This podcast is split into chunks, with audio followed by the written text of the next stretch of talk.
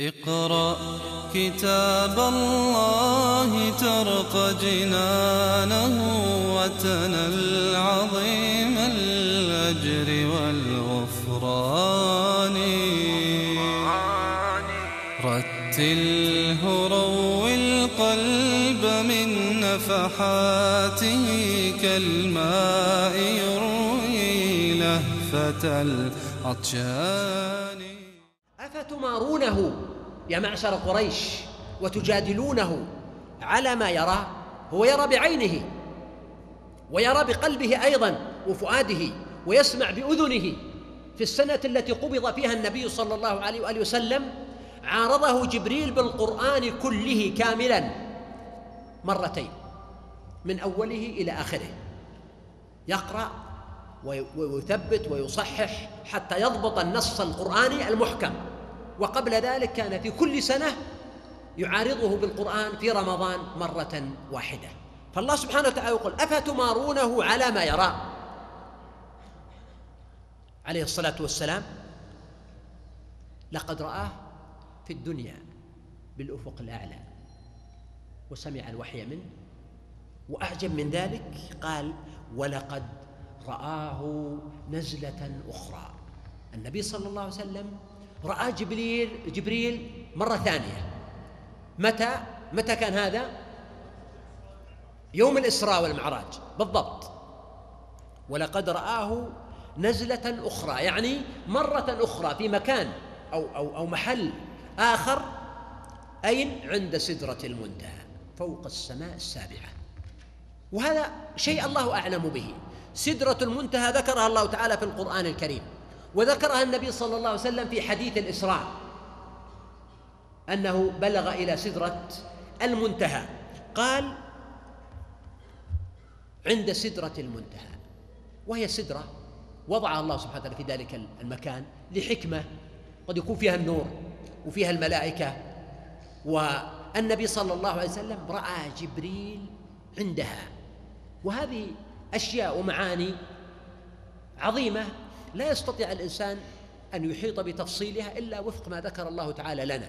وذهاب العقل يتأمل أو يفكر مما لا يمكن أن يخرج منه بطائل لأنه هذه فقط هي المعلومات المتوفرة عندنا عن هذا الأمر أن هناك شجرة تسمى سدرة المنتهى فوق السماء السابعة.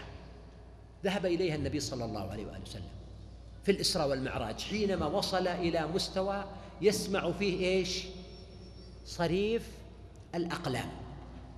والملائكة وهم يكتبون أفعال العباد وأقدار العباد عند سدرة المنتهى عندها جنة المأوى. وهذا من الأدلة على أن الجنة في السماء عند الله سبحانه وتعالى وسماها جنة المأوى يعني الجنة التي يأوي أو يعود إليها ويصير إليها المؤمنون. إذ يغشى السدرة ما يغشى. كأن الرؤية التي حصلت للنبي صلى الله عليه وسلم هناك لجبريل كانت في الوقت الذي السدرة فيها يغشاها شيء شيء عظيم إذ يغشى السدرة ما يغشى. والنبي صلى الله عليه وسلم قال في حديث الإسراء وغشيها ألوان لا أدري ما هي. أنوار. فقد يكون هذا نور من نور الله عز وجل. وقيل إنها الملائكة وهي في هذه السدرة تسبح الله سبحانه وتعالى وتقوم بأعمالها ومهمتها ومصالح العباد. فغشي السدرة تلك الأشياء التي النبي صلى الله عليه وسلم نفسه يقول لا أدري ما هي. عالم لأول مرة يذهب إليه النبي صلى الله عليه وآله وسلم وأيضا لم يذهب إليه بعد ذلك في حياته. ما زاغ البصر وما طغى مع أن الموقف صعب. فالإسراء ببشر إلى عالم السماء وعالم الملائكة ومشاهدة الأنبياء السابقين. إبراهيم وبالمناسبة رأى إبراهيم مسندا ظهره إلى أين؟ إلى البيت المعمور. مثل ما هو عمر الكعبة في الدنيا كوفئ في الأرض كوفئ في السماء بأن يسند ظهره إلى البيت المعمور كما في بعض الروايات. المقصود هنا النبي صلى الله عليه وسلم أن يذهب إلى السماء وهذا العالم الضخم الهائل الذي ما يوجد عندنا حتى وسيلة أو معيار للتعرف على أشيائه وعلى خصوصياته وعلى نواميسه وعلى سكانه وعلى أحواله وأوضاعه فهو غيب من غيب الله سبحانه وتعالى. الله سبحانه وتعالى يسري بعبده ليلا من المسجد الحرام إلى المسجد الأقصى ثم يعرج به إلى السماء وإلى سدرة المنتهى في السماء السابعة ويسمع صريف الأقلام ويرى أشياء ويعود صلى الله عليه وسلم بكامل رباطة جأشه ووفور عقله وحكمته ودعوته صلى الله عليه وآله وسلم في بعض الآثار أنه رجع ولم يبرد فراشه. يعني خلال فترة وجيزة جدا. ومع ذلك رأى هذه الآيات العظيمة وأخبر النبي صلى الله عليه وسلم بها وأمر بتشريعات مثل الصلوات الخمس. ما زاغ البصر وما طغى. مع ذلك كله وهذا الموقف المفاجئ لم يزغ بصر النبي صلى الله عليه وسلم بحيث يكون عنده اضطراب في الرؤية أو عدم تركيز. هذا معنى الزوغان. بل كان صلى الله عليه وسلم أعطاه ربه البصيرة والحكمة والاستعداد والتهيؤ لهذا الموقف. وما طغى البصر أيضا بحيث أن يتجاوز أو يتعدى. ولذلك ما حكاه النبي صلى الله عليه وسلم هو ما رآه النبي صلى الله عليه وآله وسلم قال لقد رأى من آيات ربه الكبرى. إما أن يكون رأى الآية الكبرى أو رأى آيات وهذا أقرب يعني قد رأى شيئا من آيات ربه الكبرى في هذه السماء مما أخبر عنه النبي صلى الله عليه وسلم في حديث الإسراء الطويل. هذا يخبر الله تعالى عنه المشركين الذين كانوا يكذبون النبي صلى الله عليه وسلم ويشككون في رسالته وفي كل مناسبة كانوا يستغلونها للتشكيك بصدقه وبعقله. ومن ذلك حادثة الإسراء. فإنها والمعراج فإن لما حدثت وأخبر بها النبي صلى الله عليه وآله وسلم استغلها المشركون وجاءوا للمؤمنين يقولون تدرون ماذا يقول محمد حتى جاءوا لأبي بكر الصديق هل سمعت ما قال صاحبك؟ يقول كيت وكيت؟ قال لئن كان قاله لقد صدق. ومن يومئذ سمي الصديق. هكذا العقل المؤمن لا يجعل نفسه محصورا أو محجورا في الماديات. والمادة مهما كانت فهي صغيرة. وأيضا البشر يدركون أنه حتى المادة هم يتسلطون عليها ويكتشفون من قوانينها ونواميسها وسننها شيئا بعد شيء. وربما أشياء كان الناس ينكرونها بالأمس اليوم أصبحوا يؤمنون بها ويعترفون بها ويصدقونها. فالعقل المؤمن ليس عقلا اسطوريا أو خرافيا يتشرب الخرافة دون آية أو حجة ولكنه أيضا ليس عقلا ماديا صرفا لا يؤمن بالغيب ويحصر نفسه في حدود المادة. يخاطبهم الله سبحانه وتعالى ويقول لهم ضمن السياق أفرأيتم اللات والعزى ومناة الثالثة الأخرى؟ ألكم الذكر وله الأنثى؟ هم كانوا يعبدون هذه الآلهة أو الأصنام وكانوا يعدونها إناثا ومن ذلك أسماؤها. فالعزى مؤنث ومناة مؤنث واللات أيضا مؤنث ولذلك كانوا يعني إذا أراد بعضهم أن يشتم بعضا قال له اعضض بضر اللات فكانوا ينظرون إليها على أنها إناث ومع ذلك كانوا يعبدونها اللات كان صنم في الطائف قرب المسجد الطائف الذي بني عليه بعد ذلك وكان عبارة عن صخرة مربعة وفيها صورة أو تمثال إنسان. وقيل إنه رجل كان يخدم الحجيج ويلت السويق لهم يعني يقوم بإعداد الطعام لهم. فلما مات عبدوه. والعزى أيضا كانت بين الطائف ومكة. ومنات كانت بين مكة والمدينة في وادي اسمه المشلل. وكل هذه الأصنام معروفة عند العرب. هذه الأصنام هذه ليست خاصة ولا كل قبيلة عندها صنم. وأحيانا هم يصنعون الأصنام بل إذا سافر أحدهم بحث عن أربعة أحجار فوضع ثلاثة منها للقدر ينصب عليها القدر والرابع يعبده لأنهم اعتادوا على مثل هذا المعنى.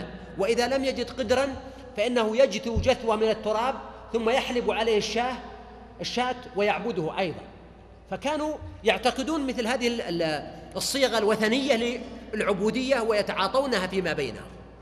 فالله سبحانه وتعالى ينقلهم عن هذا المستوى المنحط من عبودية العبودية للأحجار والتراب والأشياء التي هي أقل مستوى من الإنسان إلى أن يرفع أفاقهم وعقولهم إلى أنه هناك إله وهناك وحي وهناك ملك اسمه جبريل وهناك نبي مصطفى مختار من بينكم هو صاحبكم وأنتم تعرفونه. فما الذي يحملكم على عبادة اللات والعزى ومناة الثالثة الأخرى؟ لماذا تعبدونها؟ أولا لماذا جعلتموها إناث؟ وهم يقولون إنها بنات الله ربما. أو يقولون الملائكة بنات الله. الله سبحانه وتعالى يقول ألكم الذكر وله الأنثى؟ تلك إذا قسمة ضيزى. يعني قسمة ظالمة منحرفة غير عادلة. في هذا المعنى. إن هي إلا أسماء سميتموها أنتم وآباؤكم. يعني القصة هذه الأصنام لم تتحول إلى آلهة ولا إلى شفعاء عند الله سبحانه وتعالى بمجرد أنكم سميتموها ذلك أو أعطيتموها هذه العبادة. فالقصة هنا هي مجرد أسماء أنتم اخترعتموها وهذا شيء عجيب. اليوم في عصر الحضارة أنا ذهبت مرة إلى ماليزيا ووجدت تمثالا ضخما بناه الصينيون. مكتوب عليه صنع عام 1994 مثلا. ثم رأيت الشباب والبنات يدرسون في الجامعة ممكن يكون طالب في كلية الهندسة وطالبة في كلية الطب. وناس يعني في سن الشباب يأتون بغاية الخشوع والذل إلى هذا الصنم الذي المصنوع ويقدمون له القربان والعبودية وأحيانا إذا كان في شيء يتعلق بالزواج البنت أو الولد يريد أن يعرف مصيره أو يتأكد من الحظ في الزواج أو التوفيق. هناك مكان تضع فيه الورقة وتتأكد وأشياء من هذه الطقوس التي يعملونها. فأحيانا تستغرب أن الإنسان ربما يتطور فيما يتعلق بالحضارة والتقدم العلمي والتقني والكشوف ولكن يظل في جانب الدين في غاية الجهالة والتخلف وكأن الدين هنا في منطقة معزولة داخل عقله لم يصل إليها ذلك النور ولم تستفد من هذا التفوق وهذا العلم. فالله سبحانه وتعالى هنا يعني يقول لهم أفرأيتم اللات والعزى؟ ثم يقول إن هي إلا أسماء سميتموها. أنتم وضعتم لها, هذه الأسماء وادعيتم أنها آلهة. هل مجرد الاسم يغير من الحقائق شيئا؟ قال سميتموها أنتم وأحيانا آباؤكم. يعني حتى لو ما هو بذلك الجيل نفسه هو الذي سماها سماها أبوك أو جدك. هذا لا يغير من واقع الحال شيئا. أن يكون هذا أمرا موروثا في في المجتمع. ما أنزل الله بها من سلطان. لا يوجد دليل إلهي على أنها تعبد أو أن لها فضلا أو قداسة. ولا العقل يدل على ذلك. هذا مما يدعو إلى العجب أنه لا نقل ولا عقل يدل على هذا المعنى. ولهذا قال سبحانه إن يتبعون إلا الظن وما تهوى الأنفس ولقد جاءهم من ربهم الهدى. فهم يتبعون الظنون والتخرص في أشياء من أصول الدين وأصول الاعتقاد التي لا يقبل فيها الظن أبدا. الله سبحانه وتعالى يقول يا أيها الذين آمنوا اجتنبوا كثيرا من الظن. إن بعض الظن إثم. ويقول النبي صلى الله عليه وآله وسلم إياكم والظن فإن الظن أكذب الحديث الحديث متفق عليه. فهؤلاء يتبعون الظن في أعظم وأقدس وأهم القضايا وهي قضية الألوهية والعبودية. وما تهوى الأنفس يعني يتبعون ما تهواه نفوسهم وتميل إليه نفوسهم ومجرد ميل النفس لا يعني شيئا. ولهذا قال ولقد جاءهم من ربهم الهدى فإعراضهم عن الهدى بميل النفس والهوى والظن هذا غاية الخطأ. الظن يمكن أن يعمل به في مجاله إذا لم يكن هناك ما يعارضه ولذلك غلبة الظن يؤخذ بها في الأحكام ويؤخذ بها في الفرعيات ويؤخذ بها في مسائل كثيرة في العبادات في الطهارة وفي سواها. يؤخذ بغلبة الظن ويؤخذ بالظن إذا لم يوجد ما هو أقوى منه. ولكن أن يجعلوا الظن في قضية ذات أهمية وخطورة وأيضا في مقابل وحي منزل. ولهذا قال ولقد جاءهم من ربهم الهدى وقول وما تهوى الأنفس أيضا تهوى الأنفس هوى النفس يمكن أن يكون مقبولا فيما لا يعارض الشريعة. ولهذا كان عمر بن عبد العزيز رضي الله عنه يقول أحسن الأشياء أو ألذ الأشياء هوى وافق شرعا وهذا من الحكم الجميلة أنه أحيانا قد يوجد عند الإنسان شيء يهوى وهو يوافق الشريعة. مثل هوى صحبة الأحباب والإخوان مثل هوى الإنسان زوجته آه، مثل هوى الأولاد مثل هوى الإنسان ببعض بعض الناس عنده هوى الكرم والجود ويفرح وينتشي لاستقبال الضيوف ولا هذا هوى وافق شرعا يعني هوى في النفس وميل في النفس ولكن يوافق الشريعة. قال ربنا سبحانه وكم من ملك في السماوات؟ بعدما ذكر هذه الآلهة التي هم يعبدونها على ظن واعتقاد أنها تشفع لهم ويعبدون من دون الله ما لا يضرهم ولا ينفعهم ويقولون هؤلاء إيش؟ شفعاؤنا عند الله. شفعاء. إذا هم يعبدونهم بقصد أن يشفعوا لهم. فالله سبحانه وتعالى هنا يقول لهم إن هناك ملائكة وكم من ملك للتكثير في السماوات يعني هذه حجارة في الأرض فالله سبحانه وتعالى يقول لهم عندكم ملائكة عنده سبحانه ملائكة في السماء ملك في السماوات ليس في الأرض. لا تغني شفاعتهم شيئا. يعني المعنى أنهم لو بذلوا شفاعتهم لم تغني شفاعتهم شيئا. ولكن هؤلاء أصلا لا يشفعون بمجرد الرغبة وإنما لا تغني شفاعتهم شيئا إلا من بعد أن يأذن الله لمن يشاء ويرضى. فهم لا يتقدمون بالشفاعة بين يدي الله سبحانه وتعالى إلا إذا أذن الله تعالى لهم ولا يأذن الله تعالى لهم إلا لمن يرضى الله تعالى أن تدركه الشفاعة. فإذا كان هذا شأن ملائكة الله في سمائه وقد أشار إلى جبريل كواحد منهم وغيره من الملائكة فما بالكم أنتم تعبدون آلهة في الأرض من الأصنام والحجارة وغيرها وتظنون أنهم شفعاء لكم عند الله بينما ما أنزل الله تعالى بهذه الآلهة المدعاة من سلطان ولا أذن لكم بعبادتها. اقرأ كتاب الله ترق جنانه وتنل عظيم.